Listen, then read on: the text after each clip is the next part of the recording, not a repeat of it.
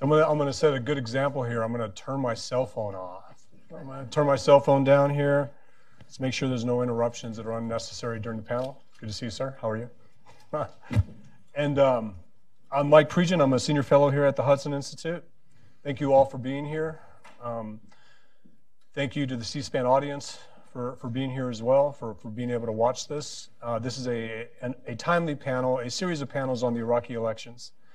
And I have with me today a group of experts uh, on Iraq and two Iraqis specifically that have just recently come back. And then Jomana, who, who's a Syrian American, uh, who just came back as well in a, in, a, in a different role. And I'm going to have them all speak about their recent experiences, current situation in Iraq as it pertains to three major issues uh, the Shia protests in the south, uh, security backslide issues, and government formation. And the government formation part can actually exacerbate these issues.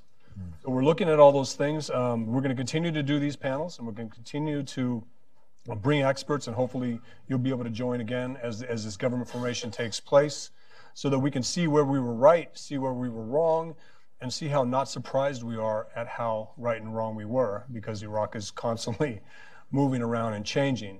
So, with that, uh, let me introduce uh, our panelists. Can I, can I, borrow that real quick just to make sure? What? Um, this is not the. This is not the sheet? Okay. I think we left it. This is great. I left my sheet where I was going to say all these wonderful things about them in, in the office. All right. So, uh, to, to the far left there is Omar Badawi. Uh, he is the director of Iraq director at Gryphon Partners. Gryphon Partners, sorry about that. And he uh, he has a, a, lot of experience with with looking at uh, U.S. foreign policy in Iraq, looking at uh, the current situation in Iraq, and, and his perspectives are, are going to be great with this panel because, as you know, I'm kind of a counter narrative guy. I talk about I criticize U.S. foreign policy. I talk about the narratives that were here coming out of Iraq, and this would be a good opportunity to hear uh, Iraqis challenge those narratives and tell us which way we need to go. And I'm always happy to be wrong, and I hope I hope you can set me on the right track. Mm. Uh, and to his his right is Jomana Qaddour, yeah. and uh, she what's that? and she recently uh, came back uh, from Iraq. She was in a uh, a position where she looked at refugees across different sects, human rights issues in, in Iraq across As different a senior sects? policy analyst at the U.S. Commission on International Religious Freedom. Right. Yes. And, and in that, you, you went and visited these refugee centers and looked at some of the human rights issues and, and the government responses to these things. And it's great to have your perspective here because you could actually give us some of the atmospheric, some of the actual pulse of the Iraqis that were actually in these positions.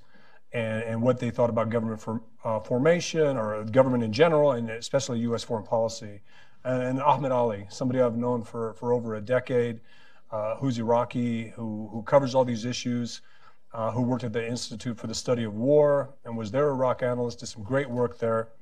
I've often cited his work, mm. and uh, it's good to have him uh, give us a pulse of what the Iraqis are thinking as well. And he's our most recent returnee from Iraq as we look at uh, the different uh, political parties in Iraq that are vying for, for power and that are trying to form these alliances. So in the, this format, we basically try to run this uh, like a Sunday morning news format. I'm going to throw out a scene setter, and then we're just going to throw different issues to our panelists. And basically, we're talking about today. There are three main issues. We have Shia protests in the south, uh, not only the burning down of the Iranian consulate, but also the burning down of Dawa mm-hmm. party offices, Kataib Hezbollah offices, Corps offices, and Asaib Ahl Haq offices, and all those different names, th- that is a rejection by the Iraqi people of the increasing Iranian influence in Iraq by targeting religious entities, or correction, political entities and militias tied to Iran. And then you have ISIS, a resurgence in ISIS uh, in Kirkuk, in Salahuddin, in Diyala provinces, where our campaign has basically said ISIS is defeated, yet you can look at ISIS attacks every day. And then the big one, government formation and the continuing shifting alliances. We now see Hadi al-Amiri and Muqtada al-Sadr forming an alliance, which means you have Sairoon, mm-hmm. who won the who won the most votes, mm-hmm. and then you have Fatah, which came in second, marginalizing the U.S. preferred candidate Abadi and his Nasr party. So I'm going to throw that to Ahmed. I know that that's a lot, but Ahmed, just let us know what's going on in Iraq, man. From Sounds good. Th- uh, good afternoon, ladies and gentlemen, and uh, thank you very much, Mike, for uh, having us, and thank you for organizing uh, these panels, which I think are very important because last time uh, we had a major war in Iraq was uh, by 2010, and by 2010, this town, uh, a lot of analysts in, in this town, they forgot about Iraq. And then all of a sudden we had ISIS. Uh, so I think it's important to keep attention on, on, on Iraq and what's happening in Iraq. And of course, I would be remiss if I did not thank you for your service to, to our nation, to the United States, you know, for 28 years working, you know, working with the U.S. military in different capacities. So I'm, I'm a regular traveler to Iraq, and uh, I just got back on, on Sunday, actually, you know, from uh, from the country. And uh, every time I go, I have the ability to travel, you know, within different parts of the country, and uh, clearly um, interview and talk to different uh, personalities, stakeholders, and people interested in the politics of the country. And I think with these uh, with these elections, with the May 12th elections, they seem uh, they seem uh, very very lo- lo- a very long time ago, but they really uh, are. You know, we have to still analyze the implications of what happened since May 12th and uh, the issues that came up since May 12th and how they affect the the way Iraqis and the average Iraqis perceive the political system in Iraq. I think, Mike, right now we have uh, a major crisis uh, for the political system in Iraq. There's a legitimacy uh, question about the political system in Iraq, uh, and Iraqis who uh, endorsed the politics of the country for a very long time. I don't think uh, the majority of Iraqis, if you do polling now, would see elections as a way, uh, or politics in general, as a, as a conducive avenue to address their grievances, to address, to address their uh, their needs, and uh, that doesn't uh, only cover the Iraqi Sunnis, for example, who have always seen the political process uh, as uh, as not, not not necessarily representative of their ambitions, but it covers uh, you know most all, all, Iraqis. I would say the Iraqi Shia, you know, the protests that, that you mentioned that have been taking place in Basra. These are by the Iraqi Shia and uh, young Iraqi Shia who uh, do not remember Saddam Hussein anymore. They they they look at uh, 2003 and they see a political class that has not delivered for the country, and they're upset. And even though the political class is dominated by by Iraqi Shia, they, they don't see that as, as representative of, of their ambition. Uh, and same thing, if you go to uh, to uh, Iraqi Kurdistan, it's uh, uh, people are also very concerned about the political system and the nature of the political system, and they're voicing that that concern. And I think the um, uh, as, as you and I always talk, Mike, indicators and warnings, right? Right, right. indicators and warnings for the dissatisfaction that Iraqis, by all you know, by from all backgrounds, have is the low turnout that we saw on election day, which was a, which was a big crisis. So I have that. I, I wanted to to say that, and I'm clearly speaking for myself here. But on the government formation, uh, we're also entering a very crucial period of time right now. Uh, we had the election of the of the speaker, uh, Speaker Mohammed Halbousi, who's a young guy. He's uh, 36 years old. He's old. As old as I am, uh, which tells you something about where people end up uh, in, in life. But uh, he is from an Iraqi Sunni uh, political uh, party. He's backed by Iraqi Sunnis. Uh, if you look at the Iraqi press now, you see a lot of uh, coverage of his election and what it means for the country.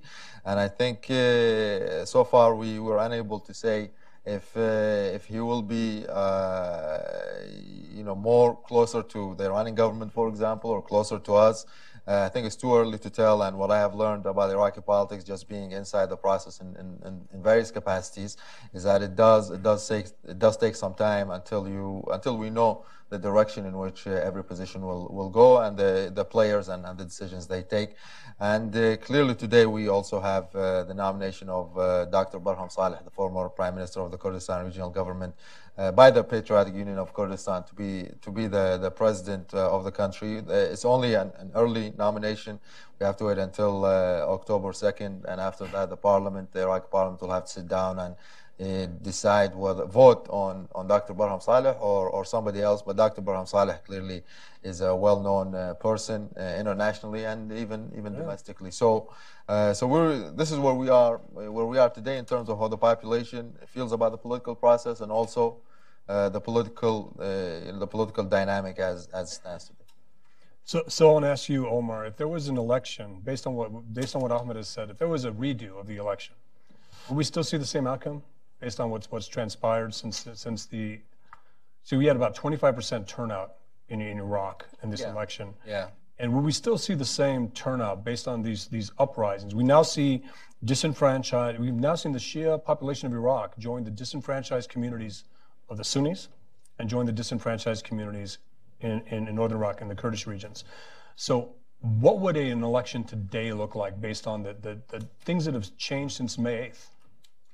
So uh, I, I think I agree with Ahmed that uh, Iraq's problem is, uh, eh, to a great extent, a crisis of credibility and legitimacy of the, of the, of the current political order, to where of what the political class has taken the, uh, the political process to. Um, the official numbers, I think, for, for the turnout in this election was 44%, which is the lowest, if true, the lowest uh, turnout in, in, in any Iraqi election since 2003. But like you said, there's speculation that the numbers were even much lower uh, than that, in the 20s and, and, and even below. Uh, and co- that was compounded by the fact that there are serious suspe- uh, suspicions of, of electoral fraud. Uh, and those were not really sufficiently addressed by the partial recount that took place after that. That actually deepened the sense that there was, you know, some foul play. We had the warehouse that housed the uh, the, the the ballots uh, set set ablaze, uh, obviously by uh, or ostensibly by, by parties that were trying to hide some of the, the traces of what of, of the what you know of the manipulation, and we had a uh, council of, of commissioners of the electoral uh, commission that was sacked and replaced. And even with the recount, with all the uh, sus, you know suspicious conditions that that associ- were associated with that, we had a recount that didn't really produce any change in results. I think that deepened the suspicion of, or let's say, deepened the credibility, uh, the doubts about the credibility of the results and of the of the whether of whether the, the current political uh, class, the people who are sitting now in parliament, were actually, you know, uh, chosen by the people.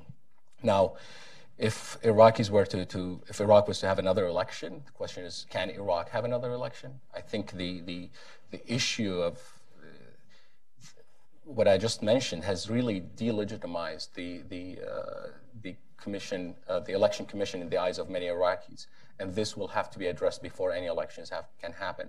And this includes, you know, not only future general elections, but also the the provincial elections, which are to happen in, uh, I think, in December.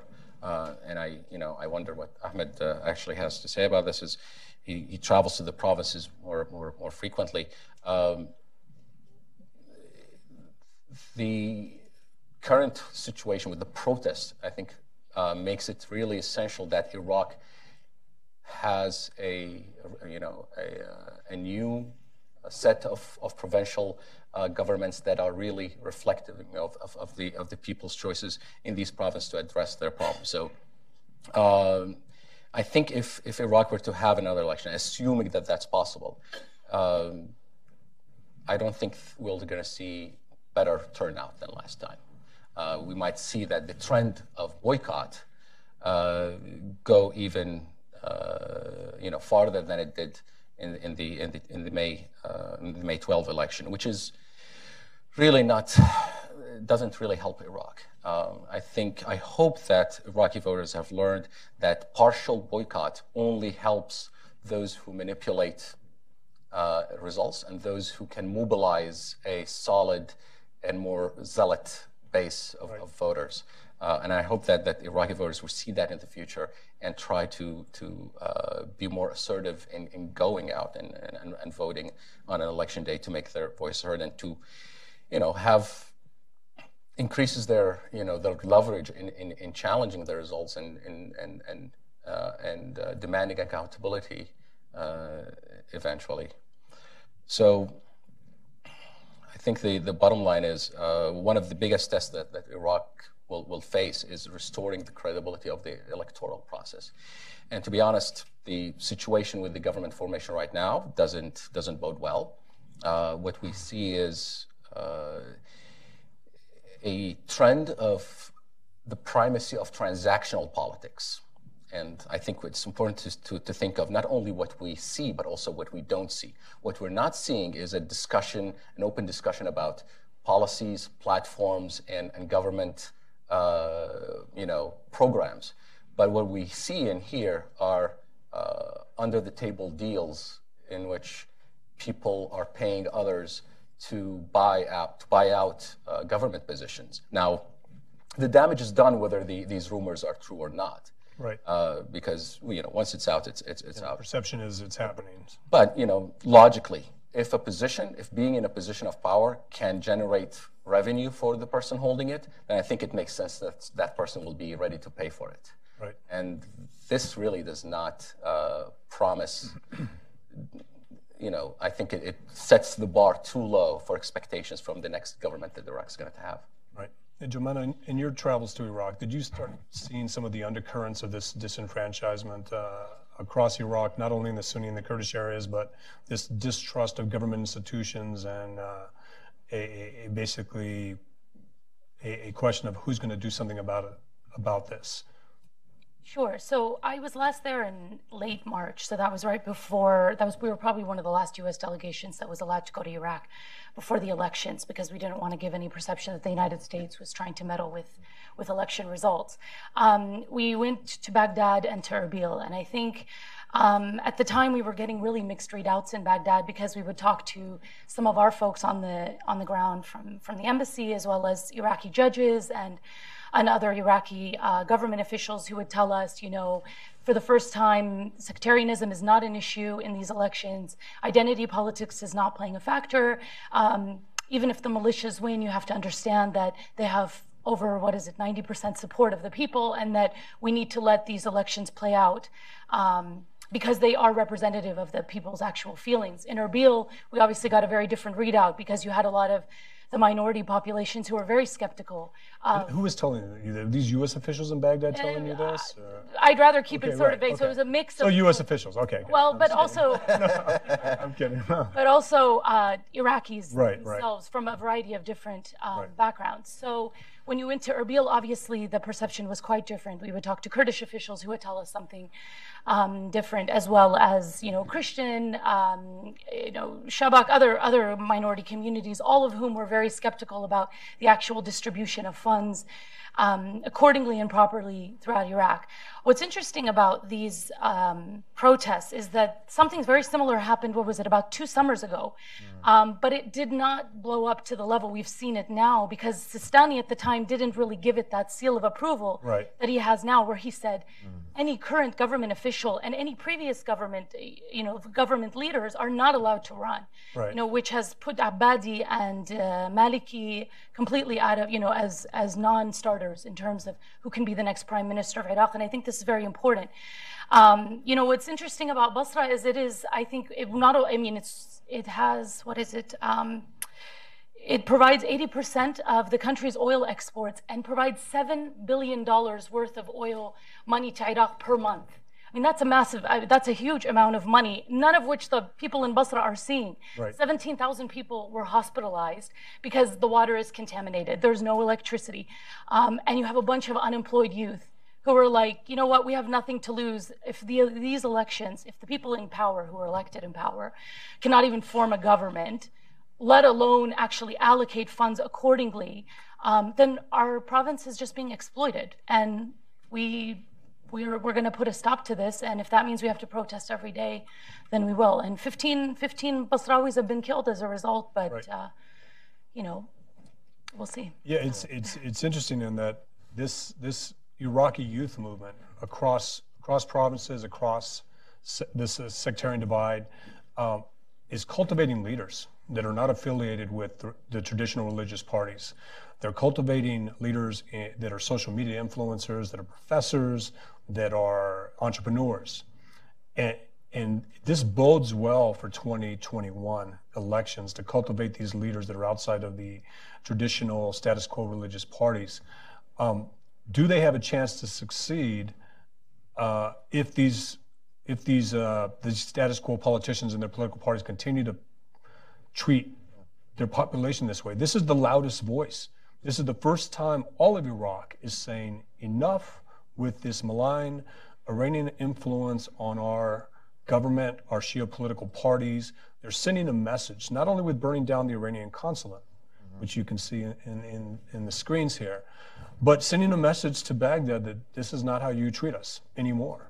I think, Mike, if, if I may just answer this question, because I, I work with Iraqi youth to a great extent, uh, and when you meet with them, this is exactly what the you know what you said is, is exactly what, what they tell you is that we we don't see this political system as our political system. We don't uh, necessarily remember what Saddam Hussein did. And when I say Iraqis, I mean all Iraqis, you know, who live in Iraq at the moment as, you know, a territorial, you know, country. Sixty percent of the population is under the age of thirty. Absolutely, you know, starting from you know Kurdistan all the way to uh, to Basra, and they're very frustrated with the political elite, uh, and uh, they don't only see that the political elite is uh, playing um, and a very unproductive role in uh, leading the country. But they also see, uh, as you mentioned, you know, other countries, you know, playing a role in, in the country that's not for the interest of Iraq uh, necessarily. And I mean, in the in the case of Basra, I was uh, you know, uh, surprised that the Iranian consulate was burned down. I think this is a milestone for events in Iraq that the Iranian consulate in, in Basra uh, which is literally geographically Iran's backyard, uh, right. was burned down by young protesters. And I, th- I thought it, saw, it, sent a strong message, you know, throughout uh, throughout the country about how Iraqis uh, see the foreign influence of, of different countries. Uh, there was an attempt to also go after the U.S. consulate in Basra, which, as you know, the, it's a, it's, but, it's, but not from the protesters. It was the it was not the militias. Uh, I, it, it, has never been attributed, but uh, somebody tried to go there, but uh, right. there was a strong push to, to prevent that, and that, that also sends a strong message about the, the position of, of the U.S. in, in, in the eyes of the Iraqis these days, because as you know, you, served in, in Mosul and you served in, in, in Anbar, I'm sure, in which uh, you know perceptions and perspectives change about the role right. of the U.S. You know, in Anbar they used to attack us, uh, attack U.S. forces. You right. know, from 03, I remember when I was in, in Baghdad, you know, in May of 03, I started hearing people from Fallujah saying we, you know, we were going to do something about the presence of the U.S. and something, you know, not, right, not productive. But but then by 06 it changed, right? So so there's a changing the, the dynamic. But those youth I think if we look at uh, 2022, uh, that, that's where the U.S. can you know, uh, play a role in, first of all, keeping an eye on the country, and second, uh, engaging uh, Iraqis people to people, not meet with the same people, not engage right. the same people, because that engaging the same people uh, can also harm you know, the image of the U.S. and, and the yeah, I'd like to. I'd like to take back my what of my statement. You're right. The the Shia youth in in Basra would have every right to try to storm the U.S. consulate as well because they continue to see the U.S. prop up these religious parties that have not served them well. Mm. Uh, it's the U.S. position that the status quo stays intact, mm, mm. and so I wouldn't be surprised. I was just talking specifically about the uh, the mortar attack yeah, I think on we, the consulate, which uh, was attributed to AH. Absolutely. No, I mean, I, th- two I think, different yeah. efforts. I mean, the, the, this talks to it goes to the to the backslide in security that you talked about. It's not only ISIS, but you see other other sorts of activities that, when you look at it from a security perspective, is also concerning. Uh, who is uh, who's carrying out those kinds of activities is, is never easy to tell. But uh, if you look at indicators and warnings, I think you can tell yes. who's, who's carrying out those activities. Do you want to follow up on that? Uh, sure. I, I think uh, one of the important things that we need to, that we need to look at is not only the you know the what the burning of the of the Iranian consulate in, in Basra tells us, but also the fact that the Iranians reopened the consulate four days later. I think that sends a, an, an, important message, a sinister message that uh, you know Iran is is is is not going to give up uh, easily. Right. Uh, that is committed to uh, to maintaining a, a, a, you know deep influence in that uh, that city in Iraq in general. You know, if, if that was the German or the Saudi or the uh, Mexican consulate in, in, an Iraqi city, it would take four years probably for, for that right. country to, to regroup and, and decide and reconsider and, and, and reopen an, a, a, consulate. But the Iranians are, you know, are not wasting time about this. Um, to your question on, you know, whether the youth in the Iraqi youth have a chance in, in 2022, I think I think we might have a, a, a, a showdown probably sooner than that. Right. Uh, uh, you know, I, I, think as you know September and October roll in, and, and the season changes, and don't underestimate the, the, the importance of weather in, in, in, Iraq and the heat and what the heat can do to, to social, uh, you know, dynamics. It's not a surprise that I'll, several of Iraq's, you know, uh, revolutions and, and, and, coups happened in July. Uh, the, the political elite might get a, get a, you know, may, might be saved by the weather, I think, in, in September, October, but things will come to another uh, showdown, I think, in, in next summer if the new government does not change from, you know, does not change and improve on the legacy of its predecessors. And, you know, my prediction is it's not. Uh, at best, it's going to match the past. That's not going to be enough. We're going to have another escalation next year. Now, that could mean uh, that opens a lot of uh, opens up a lot of probability possibilities for for the future. Uh, it could be faced by uh, strong repressive action, and we all already see, you know, signs of of of, of uh, you know some of the uh, the Iran affiliated militias and parties trying to create uh, kind of like a, a, copy of the Basij of the of the of the uh, voluntary mobilization force in, in, in Basra to kind of create a reserve to try and not control just the the, the intersections and the, the important sites, but also the street on, on the on the more granular level. Can they, can they do that in additional in addition to providing security for the Iranian consulate? we'll see about that. Um, right. uh, so, you know, what, what, what this means for the future is that they are, I think, the, the, the political parties, especially those with, with, with armed wings, they anticipate a clash they anticipate a, a trend rate coming. They, they anticipate a with Iraqis with the Iraqi youth, and you know that's that's what their preparations are saying. Uh, so you know this could turn into a chronic repressive situation. Iraq could become uh, in a way similar to what, where Iran is today, where you have a, a large segment of the population that is disillusioned with the regime and is trying, yearning for change, but the regime has, through its, you know, party, militia, and, and, and street militia organizations capable of, of maintaining security, uh, or things could, you know, blow out of control. So I think the next 12 months are going to be quite interesting in Iran, quite dangerous in Iran. And I'm sure during your time, Jomana, you saw the reports of uh, Sunni males disappeared by militias. Uh, uh, some of the militias making, you know, taking people away. We've seen reports where both Abadi and the U.S. government uh, representatives have said that they're looking into these reports of, of people disappearing. But in these protests in the South, we've also seen the militias disappear Shia male youth that are part of these protests and, and, these are things that are going on almost uh, at a at a more rapid rate that are going on in Iran with with the number of Iraqis that have been killed in protests versus the number of Iranians that have been killed by Basij forces or other forces. So, uh, with all these indicators, uh, do you do you agree with Omar that we're likely to see clashes with, with Iraqis against this status quo now that the status quo is armed with militias that are backed by a, a foreign power? Sure, absolutely. I mean, I think I agree with both of my uh, co-panelists on these issues, but yeah, you're right. When we were in um, in Baghdad, we met with Iraqi judges who we talked and confronted sort of about the the de-ISISification camps that they um, have, especially uh, throughout the north, where you are guilty by association if your cousin happened to have joined ISIS, or if you know you came from a certain village where there were many different, um, I, you know, people who joined ISIS. So uh, we also saw very public images of Sunni men being dragged by Shia militias throughout the city. So this, this is um, this is a real phenomenon. In Baghdad. Uh, no, so this is in the north, but the north. we were talking with Iraqi judges right. in Baghdad. Right. Um, but absolutely, I think in the past couple of, actually since late July, since the Basra protests, we've seen, you know, youth being hit on, on television and attacked and etc. by by these militias. And I I agree with them in that the clashes are definitely not just. I think it happens to be more intra-Shia now because the Shias happen to control more power in in in Iraq right now. You have the Sunnis who have, you know, after de-Baathification, you had them confront then Al Qaeda was a problem within the community, then ISIS.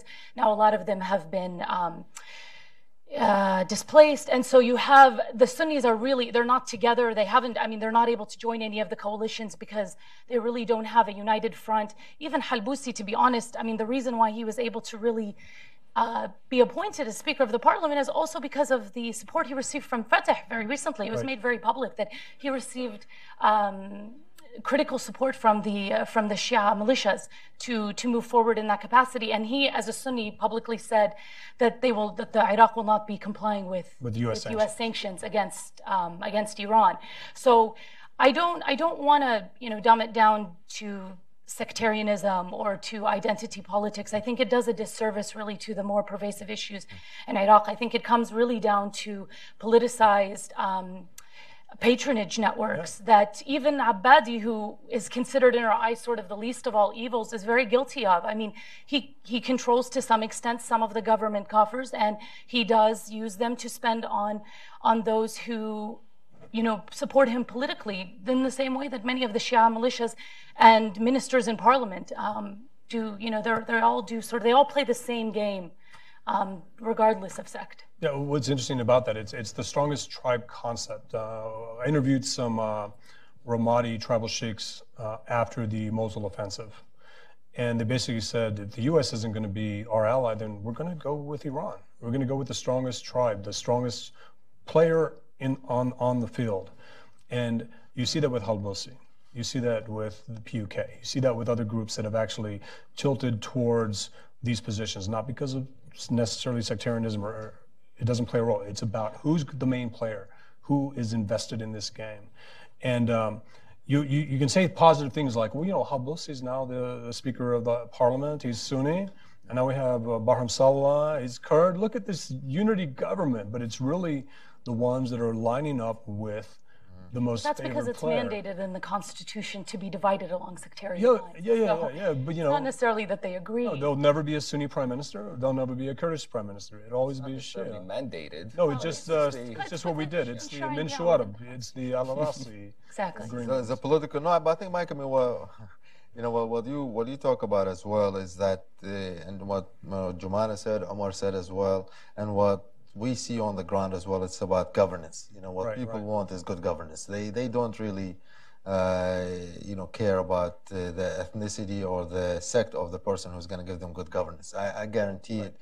If the governor of Basra is an Iraqi Sunni but is a good governor, the people of Basra are not going to say he's an Iraqi Sunni. You know, people who care about you know the service delivery and having you know good services and i think uh, you know as, as well uh, what, what, will be just important moving forward even in terms of governance is the role of the us because uh, even when you look at the protests in basra uh, you know the iranian press came out very strongly and accused uh, our consul general in basra timmy davis of orchestrating all these protests even right. though uh, you know, Timmy Davis, you know, Consul Timmy Davis is one of the most active, uh, you know, uh, diplomats in, in Iraq, but not in the way that the Iranian media portrayed it. So there is there is that perception as well that uh, the U.S. is very active in Iraq. The U.S. is uh, is doing you know work on the ground in Iraq and is is is engaged you know with, with, multiple actors, which I think is very important. And sometimes in D.C. we tend to look at the big uh, the big names and what they do, but there are other you know the U.S. diplomats who really who, who, who are trying to build this people-to-people relations, which we I think as the United States failed to build over the last 15 years. Uh, you know when, when uh, when it's difficult for uh, an American to go to Iraq uh, and you know travel freely in, in, some parts, that's not a that's not a good outcome after 15 years of investing in, in Iraq, right? Exactly. Uh, but now we see some changes in, in, in, that direction with the work of you know some of uh, you know some of the U.S. diplomats that we have in the country. And the biggest problem is those diplomats will rotate out of Iraq in the next three to six months, and we'll have brand new ones coming in. I see. I see many colleagues. I see many colleagues from the State Department in the audience, uh, and I have expressed this to them privately. I think that has right. to change, but it's, it's, difficult to change. That rotation system is difficult. so that's why, and as you know from from the Iraqis, you know the same face sometimes uh, is important as long as that face is effective and able to deliver on on on so the. as long as it's not Brett McGurk. I mean, I don't, I don't know about that, but I That's just me, so I, I know my panelists don't agree with it. no, I mean, I don't, I don't necessarily agree with that, but I think you know the Iraqis they appreciate you know sustained engagement and you know people who understand them and people who get to know their background. And uh, right now with the diplomatic team, U.S. diplomatic team in country, there is you know there is some of that, uh, and that's why Iraqis you know care about the panel that we're having now. They care about They, they do care about it. And on a serious note about Brett McGurk, Brett McGurk condemned the, the attack on the Iranian consulate, and Iraqis wondered why he did that. He recently asked uh, Sunni uh, COR members to back Abadi, and they publicly stated that he was trying to pressure them and that they went against his recommendations. And he's lost a lot of trust with, with, the, with the, the Kurdish parties specifically uh, based on the, the actions over the last year.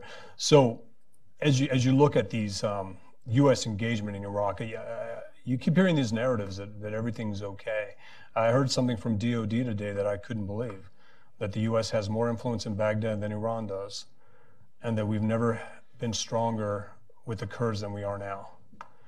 And, and I can't disagree with those two narratives more. Uh, what are your thoughts? Uh, yeah, no, I, I, think I, I, would probably disagree a little bit with that. Um, you know, I think a number of things that are important to remember here is that Iran is very difficult to compete with in terms of conducting con- conducting diplomacy and, and, and building relationships. Uh, they, we have a, a, textbook that we have to follow. We have rules, we have protocol, we have law.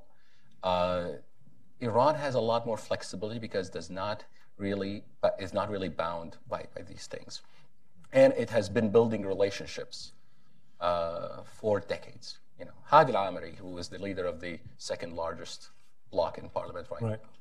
Uh, he fought alongside Qasem Soleimani in the trenches yes. in the Iran-Iraq war. Uh, now that, how do you match that? What kind of relationship? You ignore it. Because that's what we've been doing. You ignore that relationship. So you, you can't, it, it is not easy to compete with that. What kind of, you have to think of really creatively about creating other means of leverage and using that smartly to, to, to compete with, with this depth of, of relationships that, that Iran has created. And I think, you know, uh, similar goes for, uh, you know, similar trends in the, in the, uh, in the Kurdish question. Uh, I think the Kurdish leadership uh, didn't exactly hide uh, their rather dissatisfaction with the, with the U.S. position and handling of the post-referendum tension between the, the Kurdistan region government and, and, and the government in, in, in Baghdad. And uh, I think they were sending indications that, you know, you didn't come to our aid when we needed you. Uh, right. We'll have to, you know, to, to live with geography and live with the realities of, of, of our position here and, uh, you know, um, make, make things work with the, with the actor that is involved and calling the shots on the ground. Consistent. Yeah. And you and I spoke about uh, that distrust that was that started to, to grow after the Gulf War, right. after we uh, encouraged a revolution and then abandoned a revolution, a Shia revolution against Saddam, and then Saddam put it down. Not, I think, by design. I don't think that was intentional, but it was a, you know, if we go back to, to, to that, uh, to those events, it was a probably a jumping the gun on, on, on, supporting something, supporting an initiative that it's something we do in the U.S. diplomacy, U.S. position in, as a leader of the coalition couldn't possibly support without undoing that very coalition that existed for a specific purpose, which was restoring Kuwait's right. sovereignty, rather than, you know, taking out the sovereignty of, of another. It's something we're very good at, uh, declaring victory and then, and then leaving and allowing all these things to happen. We continue to do that. Uh, you know, President Obama did that uh, with Iraq when he when he left, and President Trump almost did that with Syria until he was encouraged to stay in because the last thing you want to do is have a bumper sticker campaign where you've declared victory over something. We saw George Bush do that as well, declaring victory after uh, after the invasion of Baghdad, and, and these bumper sticker campaigns actually lead to security backslide, and we'll talk about security backslide in, in, a, in, in a little while. But the um, the Sistani fatwas, uh, you know, how are they? Are they? My perception is they're listened to when they're popular and they're ignored when they're not. Is that is that fair? Is it? You know, I mean, he's been he's incredibly popular right now, and I think he's playing a very critical role. Um, it's I, I think I mean Sistani when it was you know after the Kurdish referendum when he stepped in and said you know we have to you have to halt the fighting. He's he's very strategic about when he decides to say something or not. At least when it comes, I think to the strife that's that's happening, the conflict, the direct confrontation between various Iraqi parties. And I think right now, um, you know, it's tricky because he's has this veto power over individuals who may not be in the best interest, you know, for Iraq's long-term interests, Abadi and Maliki, um, and Amri as well. But at the same time, is do you want an, you know, do you want Iraq to be susceptible always to, you know, needing religious, the religious establishment and Najaf to come in and say, you know, guys, stop. We have to, you know, you have to find a different solution, or, or what have you. Like, I, having a cleric needing to to step into politics, I don't think is in the long term interest of any Middle Eastern country. Is so. it in U.S. interest to oppose Sistani and continue to push Prime Minister Abadi as a, as a candidate when Sistani has said no? No, I don't think we should be opposing him. I think we, I think but we are. Uh, Sure, but I, I, think that he actually should be, I think, in my opinion, listening a bit to what he has to say because I do think he comes, he's a bit more pragmatic than some of the other actors that are, frankly, that are on the scene. Um, and he has a he has a pretty good pulse, and he does have a huge following um, that I think we should definitely take into consideration. If I may add a few things, I think I don't think Ayatollah Sistani likes to be dragged into politics very often. Uh, I think you know the the Iraqi people generally, and you know the, the, the Shia community uh, specifically, uh, they have more admiration for religious leaders who don't get involved in public commentary on politics day in and day out.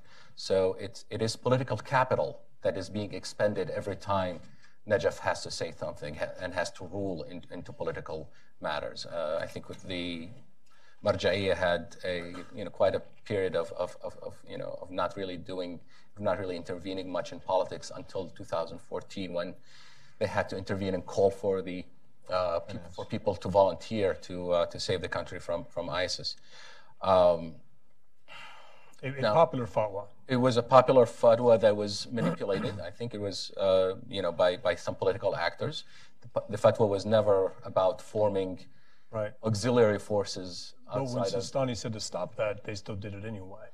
Right. Yeah. I mean, it, it's it's difficult once you set a momentum in, in right. one direction. It's difficult uh, to to control it, and especially you know in a state of of war.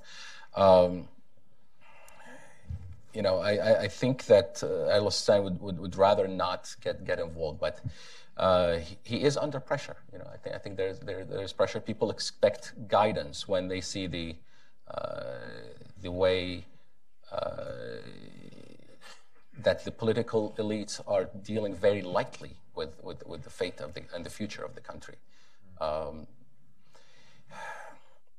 I don't know how much, you know, uh, you know, the last uh, latest fatwa on, on, on, the, on, the, nomination of the, of the prime minister uh, is, is going to affect things because, again, uh, the transactional nature of, of, of, the, of the political of the government formation process now might uh, might override that, and that would you know generally not be a good thing for the for the image of the of the Marja'iyya. Right. Uh, we'll see. I, I, think Mike, you know, with Grand Ayatollah Sistani, uh, he sent a very clear message about his views uh, with regards to the political system before the elections. A week before the elections, when uh, one of his uh, representatives gave a speech in Karbala and uh, did not urge Iraqis to go vote. It just said it's it's your choice whether you vote or not. And I think it I think that that speech contributed to the uh, low low turn, turnout that we saw on election day. So Grand Ayatollah Sistani also knows the pulse of the street very well. You know his office and also people close to him. They know the pulse of the street uh, better than uh, I'd say even myself. Because uh, they, they, they always uh, study it. So this, the, the clear was the message was clear is that the political system is, is very unpopular with the population, and therefore the Grand Ayatollah cannot uh, cannot uh, support it uh, at this point because, as Omar said, it's about political capital, and Grand Ayatollah Sistani. Uh, he's not inclined to use his political capital every Friday. right, right. It's about the big mo- big moments and the big issues, clearly. Jomana, do you want to say something? No, I fully agree with him. Okay. So, so let's talk about government formation. Uh, the latest alliance seems to be between Hadi al-Amri and Muqtada al-Sadr. So Hadi al-Amri's Fatah Party and Muqtada al-Sadr's Sairoon Party. So for those in our audience that don't know who Hadi al-Amri is, he's the commander of Badr Corps, an IRGC Quds Force grown, developed, trained, and financed militia that is in Iraq. He is the head of a political party he is uh, he's worked with the U.S. before. He's worked with us when we when we fought Al Qaeda. Uh, he always denied his role as Badr commander until the ISIS offensive in 2014. So you and the Fatah party is also ask, asking for the immediate exit of the United States. This combined with joining Sairoon, Muqtada al-Sadr, the commander of Jaish al-Mahdi, uh, back in the day, which was responsible for a lot of American deaths in Iraq, who has has moderated his position and has tried to tilt toward, away from Iran, is now combining with Iran's political party in Iraq. This is the first time a political party in Iraq has an armed wing uh, that is uh, not only Corps, but com- is comprised of Kataib Hezbollah, a foreign terrorist organization, uh, Harakat Nujaba, who's being brought up for sanctions in the Senate, uh, Asaib Ahl Haq, another IRGC Quds Force militia that's being brought up for sanctions. This is the Fatah party. How do you feel as Iraqis that this party and Sairoon are forming an alliance where Sadr said he would never join with Hadi al-Amiri, said he would never join with Maliki. But I think this grouping of state of law and Sairoon means that, um, correction, uh, Fatah and, and means that SOL is is going to be part of this as well. I don't. I don't think so, Mike. I think you know with go, good. You know, so so what what we see right now with the Iraqi Shia political scene, uh, because you know it's all by stages. You know, the first stage was the Iraqi political scene, and with the election of Speaker Halbousi, we know where it stands now. We know where you know we, we know the general outline of it. Now with the Iraqi Kurdish political scene, with the nomination of by the PUK of Dr. Barham Saleh you know, we know where the Iraqi Kurdish. These are the traditional positions, though, right? right, uh, right. Sunni takes over the COR, exactly. a Kurd takes over the presidency, yeah. and these are it's a political this would happen regardless, right? Yeah, I mean, a few modifications. Yes. A few, a few modifications, but so now, now we're now we're about to find out, you know, what is, uh, you know, what what is the scene or what is the attitude within the Iraqi Shia political, uh, you know, political camps and think the driving, you know, the driving force right now by Fatah, by Sairoon, you know, by Hadi, uh, Hadi al-Amri you know, Muqtada Sadr, is possibly to actually eliminate Da'wah as the dominant political party in the Iraqi political scene because Da'wah, the Da'wah political party, uh, I don't think many people know, it has been ruling Iraq for the last 13 years. Yeah, these protests are against Dawah. Exactly. So, uh, so 13 years out of the 15 years that the war, you know, that the war had, you know, that Saddam was removed, is a long time. So a lot of people see the Dawah party as uh, the cause of many of the problems that Iraq has today on service delivery, the political culture that has developed within the country. Um, so now I think, you know, you know, Sairoon and Fatah maybe they see this as their opportunity to uh, to deal da'wah a very strong blow because what happened with the election of Speaker Halbousi, and that's why I think I, I, I try to stay away from you know uh, who won Iran, Iran or the U.S. Even with the with the Halbousi, you know, the Halbousi election, is that it was about the Iraqi political scene because yeah. the dominant, as as you know from the Anbar days in particular, the dominant force, political force within the Iraqi political scene is the Iraqi Islamic Party, the IIP, uh, which also dominated uh, since 2000, I would say 2005. You know, when everybody boycotted the elections in, those right. provinces, the IIP was the only one that said go vote, right? right. And they controlled the position since then. So the IIP now is in a, in a much weaker position in the Iraqi. Can you tell our viewers I, IIP what does it stand for? The Iraqi Islamic Party. Okay. Yeah, the Iraqi Islamic Party. So I forgot about our, our viewers on, on C-SPAN in particular. Oh. You know, my, my favorite channel. So. Uh, so I would say I would say now we were looking at this uh, as a very you know strong competition within the Iraq Shia political scene about the future of da'wah and what it means, you know, what Iraq means post da'wah, really. The most interesting photo I saw was one where they merged Abadi and Maliki together in their protest in Basra. Now, do, don't Iraqis also consider Abadi part of this dawah machine? I think at the moment, yes. Uh, I think before a month and a half ago, the answer, my answer would have been no. Actually, two months ago, before the beginning of, of these protests, uh, now he's he's widely seen as part of the of the Dawa political uh, environment, uh, which I think it speaks to the calculation that the that Prime Minister Abadi made uh, when the Basra protests picked up by, you know, by June, you know, mid-June, right. or actually, you know, more on July 12th, you know, to be more exact. Yeah. Will any rejection of Maliki's Dawa party have to include Fatah as well, though? Because Hadi al-Amri and Maliki are, are, are, very close. Has there been a schism between state of law and Fatah that we're not aware of? I, I mean, I don't mean to monopolize, but because I follow this very closely, I think you know the relationship between you know, uh, Hadi al-Amri and you know Vice President Maliki is still close as, as, as far as we can tell. But uh, I I can easily predict that if the if it comes down to uh, you know making sure Dawa is weaker, uh, Hadi al-Amri will be okay with not working with Maliki or sidelining Maliki uh, to, to an extent because uh, Dawah has been too dominant in the eyes of many Iraq Shia political parties and including, uh, I mean, even these days, the Dawah, Dawah party is going through its own crisis and uh, there, there, there, might be a decision to kick out, you know, Prime Minister Abadi from Dawah uh, right. because of his, you know, his positions. so there's a lot of turmoil within Dawah these days as well. Omar, do you want to say anything? Well, uh, I think I agree with Ahmed. I think there is a, a, a desire among the, uh, the winning parties to uh, end that monopoly that, that the Iraqi Islamic Party has you know, uh, had over the speakership of parliament and that the Dawa party has had of the, over the, the premiership and to, you know, basically collect on what they, on their, on their winnings. Uh, and now the, the Dawa party seems to be at its weakest point. Uh, its leaderships are divided.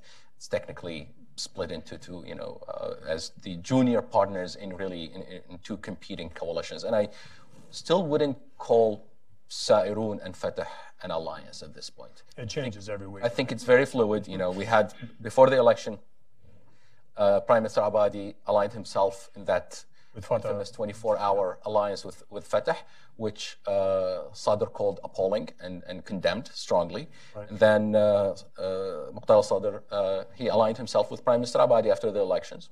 And now he's aligning himself with, with, with, with Hadi al-Amri. So things are fluid, and I think they will change as things shape up. Mm-hmm. Uh, so, you know, the die is not cast there. Are you comfortable with predictions? Now, when it comes to the Prime Minister, even though dawah itself might be out. The question is who, how, what kind of formula they're going to find to, to, to, to elect, the, to select a prime minister. And if you look at the criteria, you know, Dawa kind of found itself, you know, the, the, the party that nominated the prime minister uh, several times because it's the one party that didn't have a militia and it was kind of like the weakest uh, person at the table. So who's going to replace that? Who, which party within the establishment uh, is going to play that. Is that role. Hikma now? The Hikma party? Is it? That's you know that that's a possibility. Is it party? Is it? Uh... That's a possibility, but uh, you know I think it, it will, it will have to be a weak political. It has to be one of the weaker elements of the of the of the, of the political establishment, not an empowered one. And I think, you know, I'm I don't know what the, probably the U.S. prefers a, a, a, you know a strong and empowered prime minister, but I, I think Iran probably prefers a, a, prime minister who is beholden. Compromise candidate. Compromise candidate. candidate. Uh, the more strings that there are that you can pull at, yeah. the more control you have over you know, the more breaking mechanisms you have over over the, over the government in the future. Eh, you know, if, if, if Omar allows me, I think what the, the fluidity of the situation is so great as it always is. That's why if, if you're gonna, Mike, if you're gonna bring up any of the names for the prime minister position, I will say I'm not gonna comment on that because right, right. it's not gonna be that name. Exactly. at the end of the day, because it keeps changing, you know, by the day, it keeps changing by the week. As we saw with the election of Halbousi, Halbousi was the weakest or the newest of uh, of the faces and the names that were proposed. But the speaker, he uh, Speaker Halbousi, got received the position. You know, and, and Jabouri was marginalized quite a bit in his role. He was marginalized exactly. and pushed around. And I imagine uh, exactly. the one thing about congratulating the United States congratulated Halbousi on, on getting the speakership. and within hours he invited Larijani to Iran to Iraq to, to do a, a, a joint statement that they will not support U.S. sanctions on Iran. Yes. If I can say something, that is not inherently bad from an Iraqi perspective. Iraq knows that it must tread a very fine line between Iran, between Tehran's interests and Washington's interests. Why though? Because Iran is there. We- But Canada's here and uh. Mexico's here, and I always, I often say that the Islamic Republic of Mexico doesn't decide our president. But here, in this situation, the Islamic Republic of Canada doesn't control our security forces. in this situation, the United States is the 800 pound gorilla in the room. So we're the ones pushing Iraq towards you, towards Iran. Not, Not necessarily. I, I would agree with that actually in a lot of ways, based on our, our our lack of a strategy in Iran, which we'll get to here. Iraq needs to have a, a, a strategic relationship Right, with the with United both, yeah. States. I think any rational actor in the political process. The youth is asking for that as well. Absolutely. The youth are asking for that. They know that there are enablers, that there are capabilities that only the U.S. can provide. But at the same time, they cannot piss off Iran. Right. And I think that puts any any Iraqi politician at a, at a- in, a, in a position of, of leadership or decision making uh, position in a, in a in a really tough spot. Uh, it doesn't necessarily mean that he, they are pro or anti, Right. but they have to walk a specific. I completely agree with Omar and uh, you know uh, Mike as well. If you look at the you know back you know Halbousi's background, you know, Speaker Halbousi's background, I think he you would we would find out that he spends more time in Amman uh, than he spends any Right. time anywhere else, as as far as I can tell. Actually, Right, right, right. Just because of the background of his you know his political party, you know the Hal, the Solution political party, which is controlled by the Karbuli you know Karbuli family. They have very strong ties to uh, to Jordan because they're based there. cross-border. Absolutely, cross. They're from Anbar uh, themselves, and uh, they have facilitated the presence of U.S. forces in in many ways. Uh, I'm sure uh, many U.S. forces, you know, many, many U.S. officers will remember their role in, in, in the Sahwa. we were the strongest tribe during the surge. Exactly, We're not the strongest tribe anymore. But I think you know that's that you know that we can talk about that. But I also think their regional ties are very important to them. They wouldn't want to sacrifice their ties with Jordan, with Saudi Arabia, with Turkey as as the backers of Halbousi. You know, because that, that's very important. There could be some external pressure on uh, Al Halbousi to tilt away from this this pro-Iran position. I, I think so. He's been criticized for it, I at least with so, his I recent statements. with his recent statement, I, I think so. I think it's too early to tell if he's I, I- if he's pro you know pro U.S. or pro Iran, but. Uh, his, we know his background. We know the background of his uh, backers, and you know his, his political party, and his.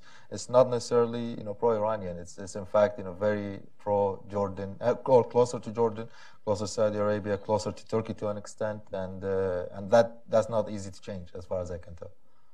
As, as, a, as, a, as a Syrian American, how, how much do you see the U.S. failure in Iraq contributing to the problems in Syria? Or the, or the U.S. role in Iraq? I wouldn't call it, let's not call it a failure. Let's just say Iran's role in Iraq, the U.S. role in Iraq, and how that affects Syria. Sure, that's a very big question. Yes. Um, I mean, obviously, Syrians in the country have looked very closely at the way the United States has handled um, the Iranian militias. And because Syria is between Lebanon and Iraq, where you have two, you know, two countries where Iran does play a very prominent role, um, Syrians do have the very real fear that the United States leaving is going to leave them very vulnerable, very susceptible to a long term Iranian presence inside of the country. Um, and we're already seeing a lot of evidence of that. I mean, the Iranian militias, many of them that fight in Iraq and have fought against ISIS, have also been fighting alongside the Assad regime, Asaib Ahl al-Haq, um, Harakat Hezbollah, you know, a lot of these have been fighting alongside Qasem Soleimani when he's in Aleppo. I mean, there isn't, to the Iranian militias especially, and, and many of the, the Iranian sort of uh, military leaders, to them there isn't really a, a border division between between Syria and Iraq, um, even though we try to see it still in those terms. And um, you know, Iran has been, you know, these militias, they they really, and looking at sort of the Hezbollah model, you know, they are there to promote, you know, cultural um, and long-term, um, you know, not excuse me, cultural and and other political interests of uh, what we see as as the Iranian government or or you know uh, the IRGC and and and and these Iranian-backed entities. So.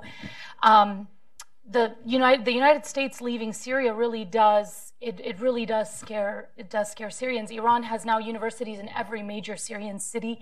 It has 32 it has mobilized 32,000 foreign fighters, um, many of which have not been Iranian. They've been Iraqis, Lebanese, Afghanis, Pakistanis because Iran doesn't want to have to necessarily pay the very high cost that it would you know, that they would have to pay if they were bringing Iranians directly from Iran to, to fight in Syria. They're instead bringing these foreign fighters that they're promising citizenship and, and other benefits to. Um, and 32,000 is, I mean, by many estimates, even more than the ISIS fighters that are, you know, they're in Syria. So to, to many Syrians, especially those opposed to the Assad regime, especially those watching the severe demographic changes in Syria, what Iran is engineering in Syria is is not a short term plan. It's very much a longer term proposal um, that, uh, that, that, that they fear. And it was done in Baghdad in 05 and 06 with the change in demo- demographics in, in, that city. Right. Uh, to your point about the numbers, 32,000 yes. militias, and they have a reserve. In, in Iraq, we're looking at about 100,000. A lot of those are the Sistani volunteers. So I always carve out the, the IRGC ones, Kataib Hezbollah, H, Harakat Nujaba, Kitab Malali. But we just had this recent estimate, and we're talking about security backslide here in both Iraq. And again, ISIS never saw Iraq and Syria as two different places. Iran doesn't see it as two different places. The United States sees it as two distinct places. Uh, Iraq being a place where you operate differently in the north, differently in the Sunni areas, and differently in the south, which is probably the right mix there. And in Syria, one policy east of the Euphrates, one policy west of the Euphrates. But with this new uh, data point that ISIS is at 20 to 30,000 strength again across Iraq and Syria. We're seeing a, an increase in ISIS attacks in Salahuddin, yep. Diyala, uh, Kirkuk province, and these are places that were liberated, but they were never liberated by empowering Sunnis to liberate these areas. Something that we did in the surge. We empowered Sunnis to secure their own areas because they knew the back alleys, they knew the streets, they knew the people. And in this campaign, we, we, we use a proxy force in Syria, with the SDF and the YPG heavy makeup of that construct. And then we use a proxy force in Iraq that is predominantly Shia with this controlling element, whether they make up 20% of the Hashd al-Shabi or not, uh, they are the leadership. And the leadership is Abu Mahdi al-Muhandis and Hadi al-Amiri. So this security backslide, we continue to hear, uh, this is long, I know, but we continue to hear these campaign slogans from, from this administration. ISIS is defeated, we're getting ready to go into 2018 and 2020. Syrians are concerned about the Americans leaving. Uh, the, the, appointment of Ambassador Jeffries to the region was key. Uh, but in Iraq, we simply have, are acting like there's nothing going on there. And we're seeing these militias more concerned about fighting in Syria than continuing to fight ISIS or continuing to do things. And I, am concerned about that. I'm concerned about security backslide. And, and I guess my question to you is Iraq and Syria are, are, tied to the hip, like you said. But do you see security backslide coming at the same time you see the militias dealing with these youth in the south? You, you talked about a potential clash when the weather changes. I argue that in the winter, more people fight in the winter because it's easier, it's cooler, you can go out. And in the summer, you want to stay in and just kind of relax Spoken, and watch. Spoken like a soldier. Roger. but um, what are we doing wrong? Yeah. What are we doing right? Can, can I pick up on yeah, that? Yeah, yeah, yeah. I, I want to. Oh, Jomana first, and then we'll throw it to you. I mean, I. I know that was long. I could but, touch on Syria a bit, and then I'd like to hear from Ahmed on Iraq since um, he just he just came back. So uh, on Syria, I mean, I think there were a couple of things. It's not even that we weren't empowering the Sunni tribes. It was that we weren't empowering the local population, whoever they may be, and right. bringing in external forces that could be Syrian, but from different parts of the country to then you know, fight ISIS or fight, um, well, fight ISIS. That was our that was our only mandate there. Um, what further exacerbated the problem situation is that we then um, froze the funds, the stabilization funds, the 200 million dollars, and, and everyone urged President Trump, please don't do that. I mean, we had um, we met with uh, Kurds from the northeast who were like we just defeated ISIS. We need this money to stabilize these areas. Education is a problem. Some of these kids haven't gone to school for six, seven years. Um, we're not able to govern these areas. You are leaving us very vulnerable and unable to address these issues so that people can come back home safely. Um, and then coupled with that, of course, there was the, you know, the announcement that no, our 2,000 soldiers were getting out of there and we're going to let someone else in the region sort of pick up where we left off.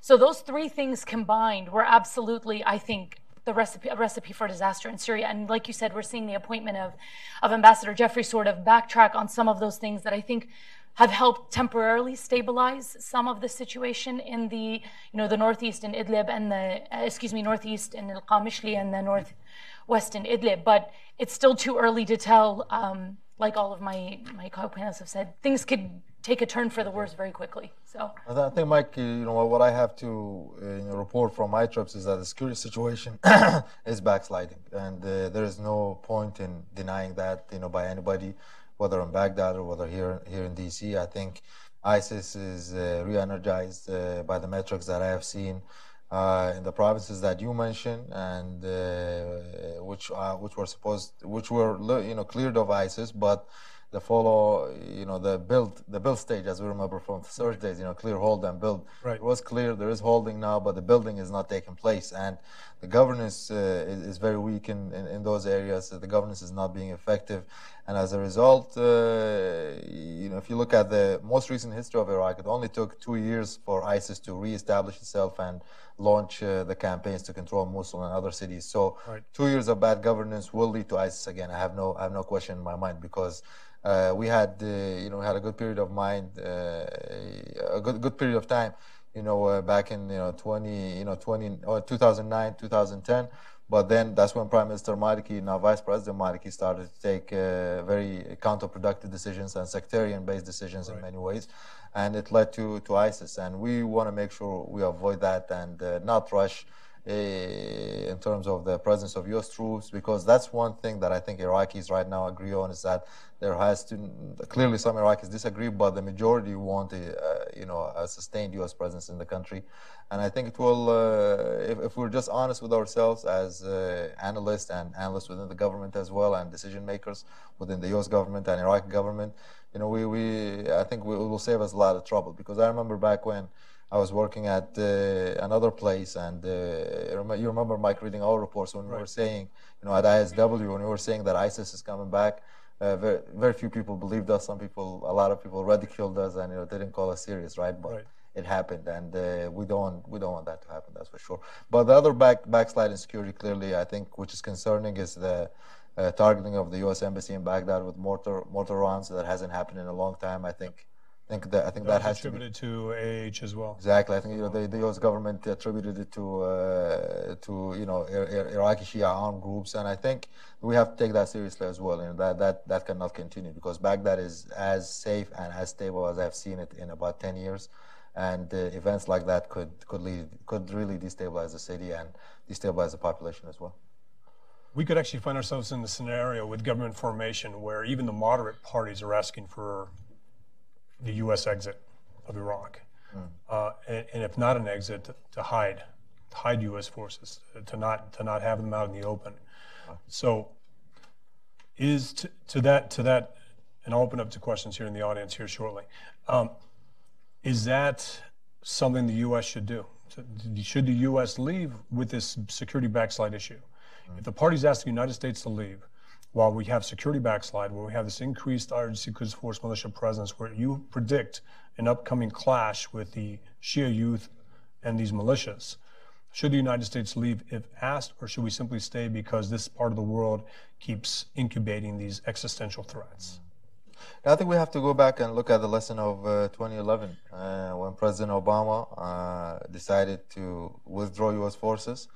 Uh, it was a premature decision, and uh, I think Iraqis look at it now and they, they learned the lesson, you know, of that withdrawal. So having a same lessons we talked about with the Gulf War, I, continued distrust of U.S. I think commitments. So. I think so because uh, really right now with uh, with 5,000 U.S. troops, the U.S. has a lot of influence, and it can uh, not only political influence but also you know military influence and hard hard power influence that that you need in Iraq, as as you know, Mike. You know, soft power can only get you you know so far. You need the hard power with you. So uh, a withdrawal of like a quick withdrawal of U.S. forces will uh, will not be good for for Iraq, and I don't think it will be good for U.S. interests either. Jamal. No, okay. Omar. Yeah, no, I, I, I totally agree. I think uh, if at all possible, we should try to avoid having, you know, having that debate uh, of, of an, when an Iraqi government actually asks, asks the U.S. To, to, leave. That would be ill-advised for, for I think for any Iraqi government. Uh, ISIS is a lot easier to defeat when it's entrenched in a town than to eradicate when it's out in the in the open. Uh, yeah, well said. They are resourceful, they are extremely diligent, and they are they don't waste time.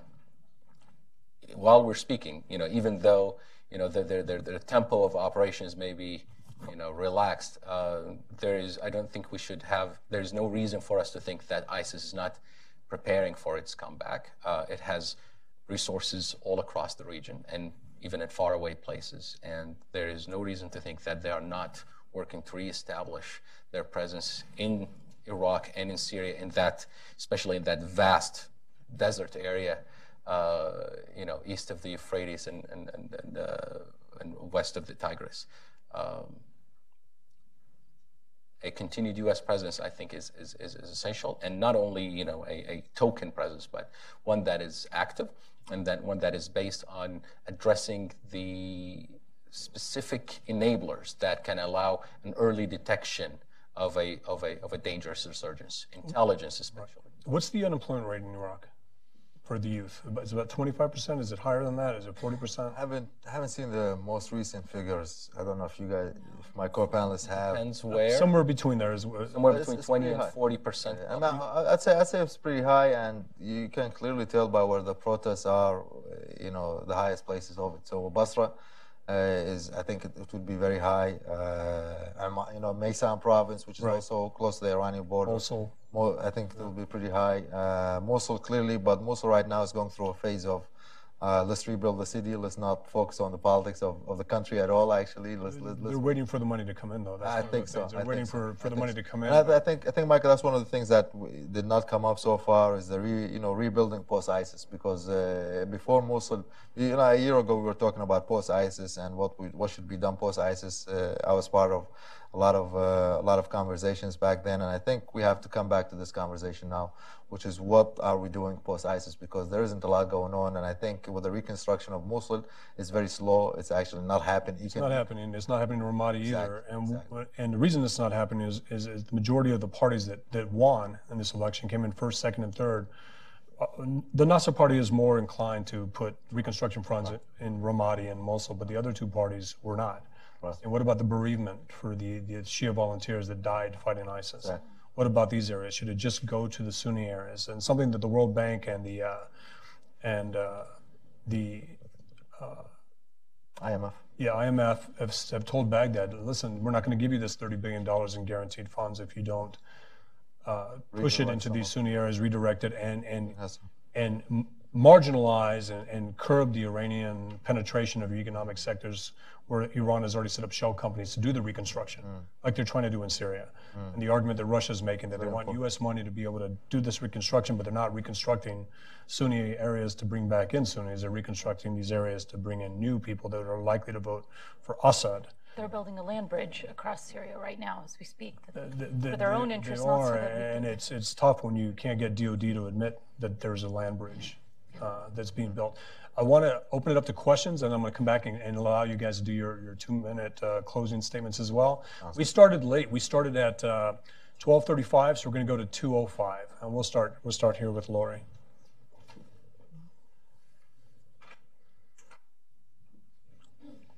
Laurie Mylroie, Kurdistan 24. Um, my question: You've presented a very grim view of Iraq particularly the Bush administration thought it was going to transform the Middle East through democracy in Iraq. So here we are 15 years later. My question to you do you think the United States should keep muddling on the way it's been going, or is there something? I realize there's no easy solution or fix on this, but is there a different orientation that the United States might take towards dealing with Iraq, towards making it somehow a better situation in the future? Who wants to take a first stab? Okay. Well, well okay. Okay.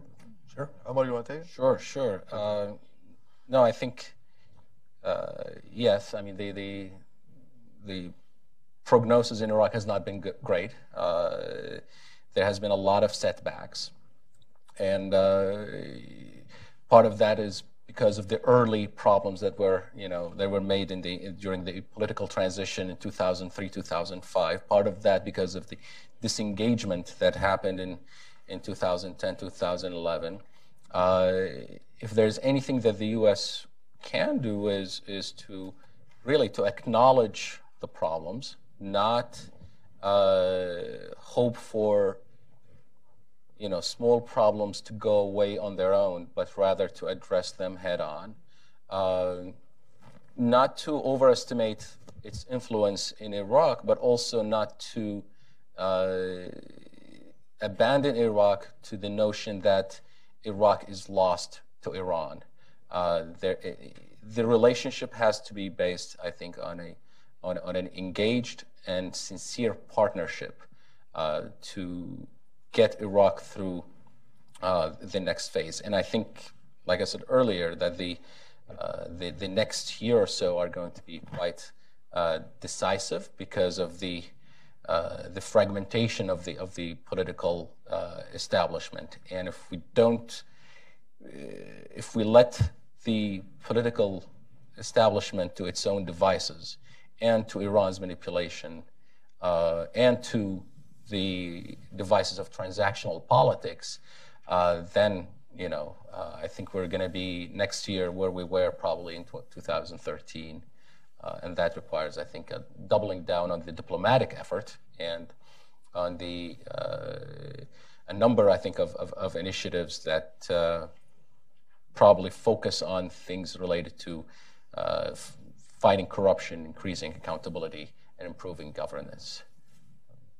I think uh, just to my, my two cents to that is that when you said you described Iraq, Laurie in a you know you presented a grim view, I was feeling happy because this is this is the job that we're supposed to do. Because when it is grim, grim, we have to say it is grim. We have to say it's a bad situation, uh, and I you know clearly uh, the U.S. government has to look at it the same way. Uh, and anybody who wants to find real solutions for Iraq has look at has to has to look at it the same way because before the elections, uh, there were some, uh, you know, some some discussions and some arguments that uh, sectarianism has disappeared in Iraq. I think right. the post the post-election environment tells us sectarianism is very, you know, strong and still entrenched in the in the country. So we, we should be we should be honest with ourselves if we really want, you know, some some good solutions. So maybe this is just two cents to my two cents to what Omar said uh, because I, I, agree with what he said. Yeah. This is great. We we become the counter narrative panel the, the, the all is well in Iraq question. Yes, sir.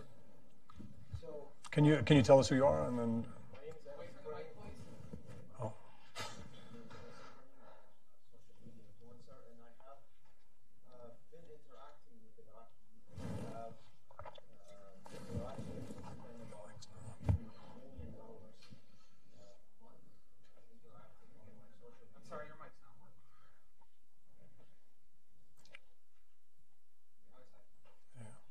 Thanks so much.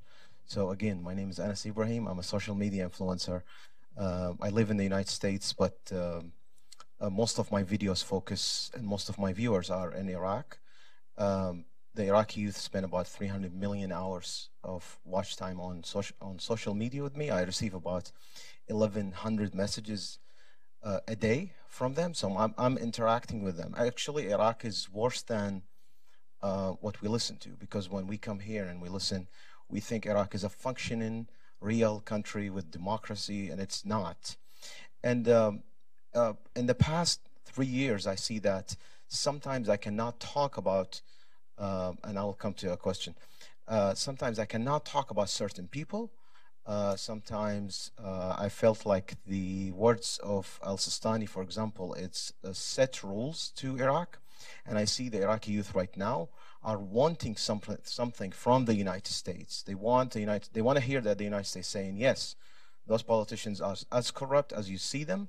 Uh, we're going to do something, and they're waiting for a leader. They're waiting to, uh, for for the rest of the Western world to do something for them. So, how can the United States um, really show those youth that there there is future for Iraq? Sounds good. Yeah. So, uh, well, Anas, thank you so much for uh, for your question and even for, for your comment because it is uh, it is important to uh, express and really convey the engagement of the youth, you know, the political engagement of the youth in Iraq, which is which is pretty high actually. Uh, I think with it's not necessarily. I don't know what the U.S. can do. I really, I, I really don't know what the U.S. can do. But it is the U.S. is well positioned to to play a role, and uh, not uh, not only uh, a military role, but a diplomatic role, and then this uh, you know people to people role that I think is very is very important. That's why I mentioned earlier, you know, Consul uh, General uh, Timmy Davis because in Basra because I think he's what he has been doing. And if you don't follow him on Twitter, please go and follow him right after this because he has been doing a lot of a lot of good work in terms of in Basra, which is a difficult place to work and a place in which we, I think he started from uh, from a difficult uh, point to to build the image of the U.S. But that people to people, those people to people ties, I think will be very important. And uh, you know, the, earlier Omar talked about countering corruption, you know, uh, and promoting accountability in Iraq. That's important, but I'm not so sure what the U.S. can do about that.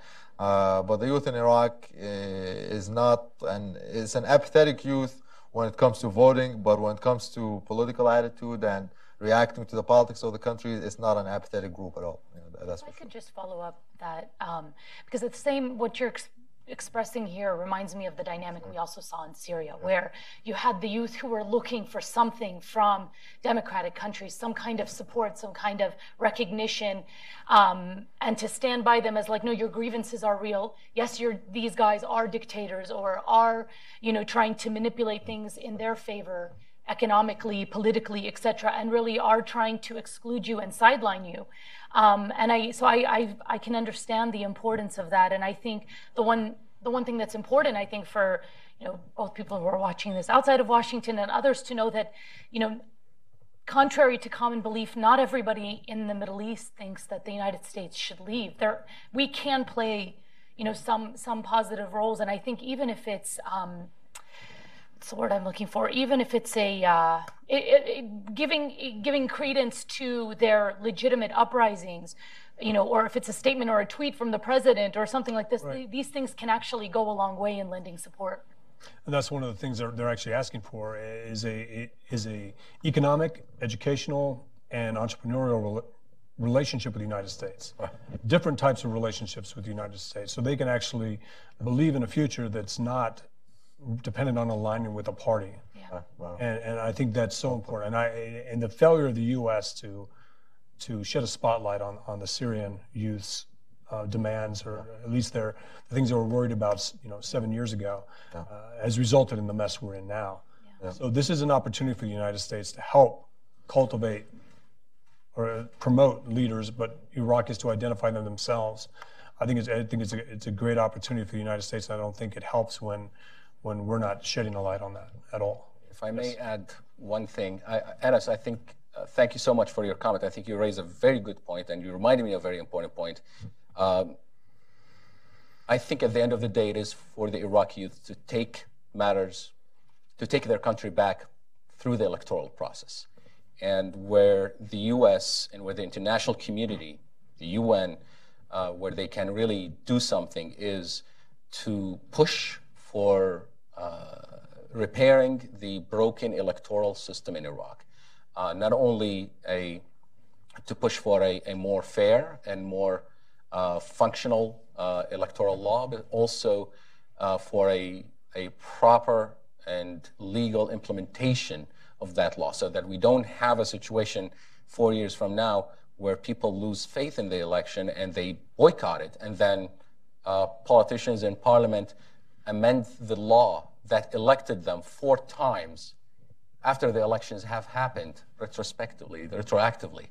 That is not a functioning uh, electoral system. And I think if there's one critical uh, area where, where the international community can help is, is, is, helping Iraq and putting pressure on, on the Iraqi ruling class to, to, to, fix that issue so that the Iraqi youth can, in four years, or hopefully even sooner through the provincial councils, uh, you know, change the reality and, and elect true representatives of, of their communities. Uh, yes, sir. And then we'll get right to you.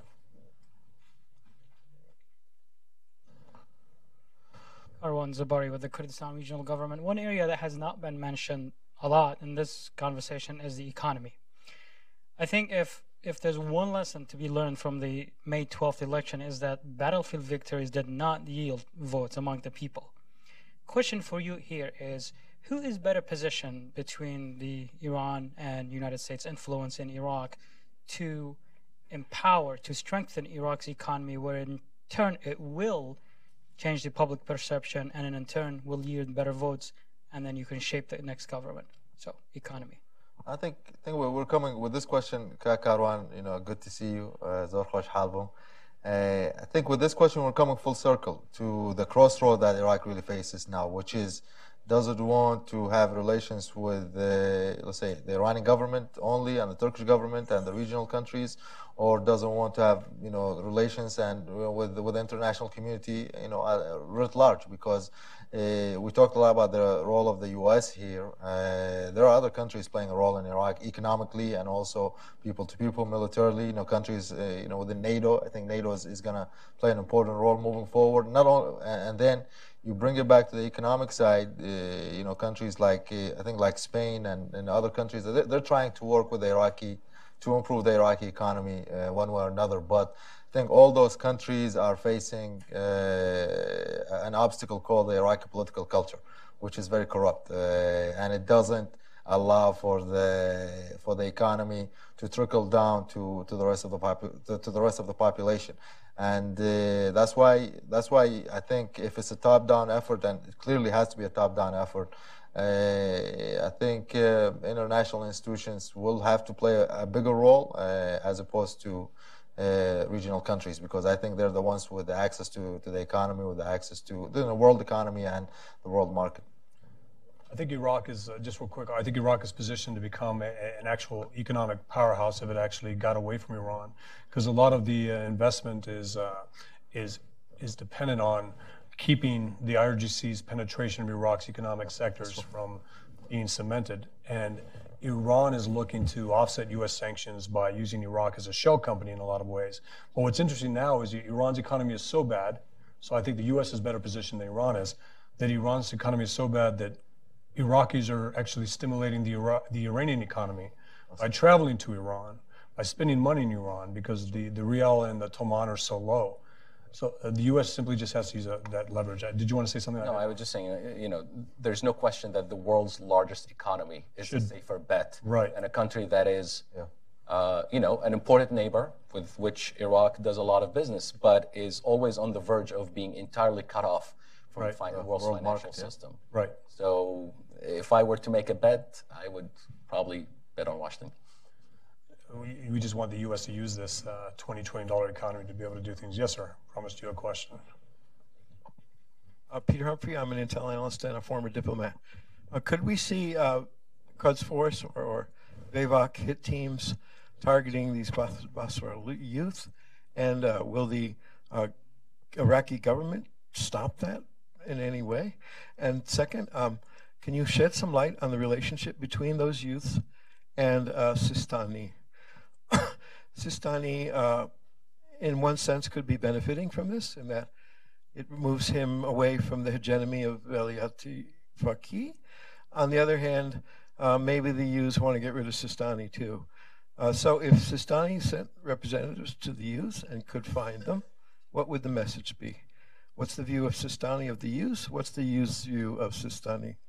So two questions: uh, the Sistani question, and also whether or not these IRGC Quds Force militias have been targeting the protesters, and is the Iraqi military doing anything to stop it? I, I think the, the protesters are saying that they're being targeted. Uh, you know, the identities of the of those who are attacking them probably are not easily trackable to, to the to the IRGC. But when you see protesters in Basra, you know, a, a week or two ago, uh, wearing masks, basically because you know there are drones circling overhead that are being used to target to to identify them and then you know, uh, track them to their homes. Uh, you know, there is a, a, a, a, robust mechanism that is, you know, that's trying to, uh, to intimidate, uh, I, I, think, the, the, protesters. So can the government protect them?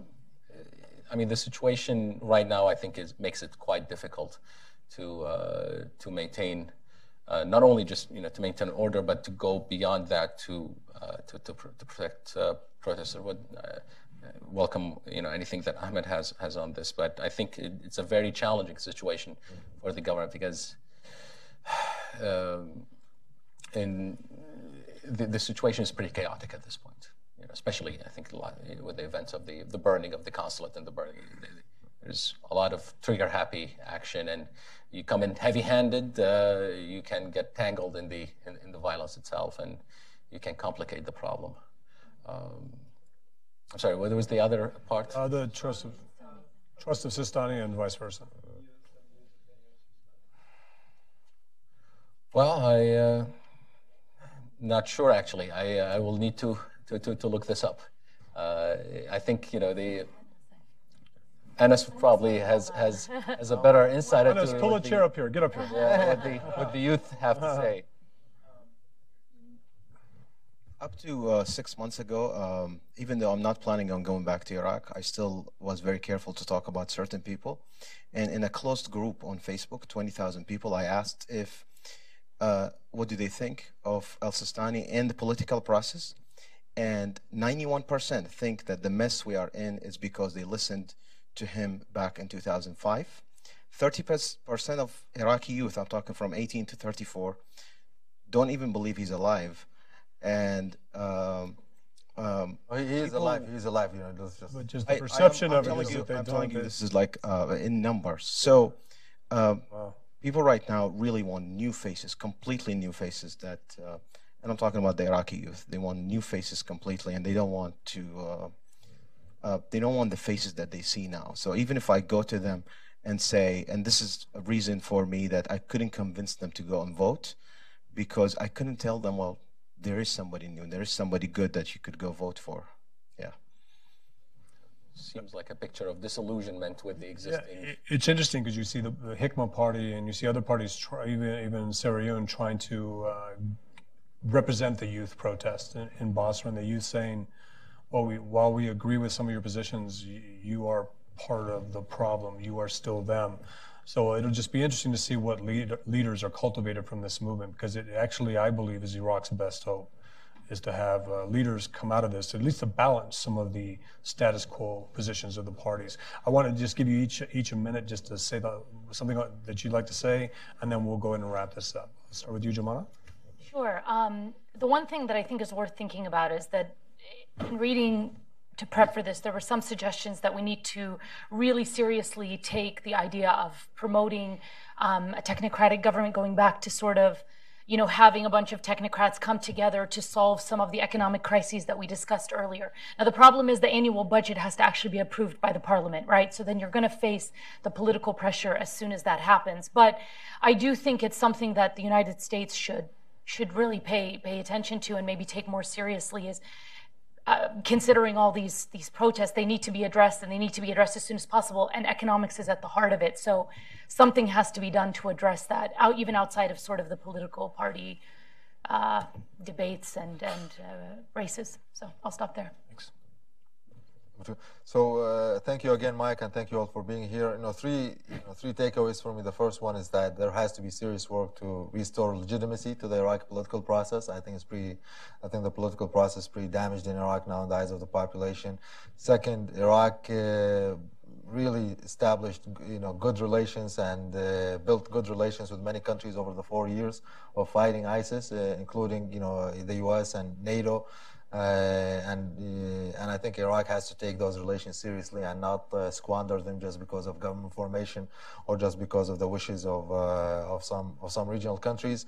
And uh, thirdly, and very importantly, I think governance will be key for, for Iraq moving forward. Uh, Iraqi politicians uh, have not learned the lessons of the rise of ISIS, and I think one of those lessons was good governance is key because without good governance, you can really have a very um, you know, unstable country?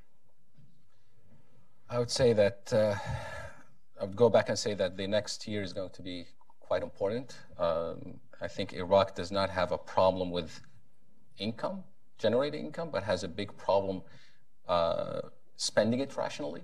And I think that's an area where the U.S. can be more energetic, engaging Iraqi, uh, the next Iraqi government, to make sure that at least some uh, segment of, of Iraq's revenue is spent on critical projects that can address some of the most, most dire needs uh, of, of, Iraq's populace water in Basra, electricity, uh, and, and, issues like that. Things that can actually bring down the temperature of the, you know, uh, of, of, the, uh, of the protest movement. Uh, and uh, the other part is, of course, the, the electoral process legitimacy of that has to be restored. We need to rethink the, the, the, the legitimacy and credibility of the election commission. Uh, and we need not to be lazy about ISIS. Uh, while while everyone is distracted with government formation and with the uh, with you know manipulating the protest or capitalizing on them, uh, you know the politicians, uh, we need to the, the, U.S. and the and the Iraqis and, and, and the coalition need to not lose sight that that ISIS is is making you know its preparations. It's not wasting time to make preparations to, to come back. Well, well, thank, thank you all for, for being here today. That was excellent. I appreciate all of your all of your analysis and all of your comments. And thank you to our audience for, for coming today. Thanks to C-SPAN for being here.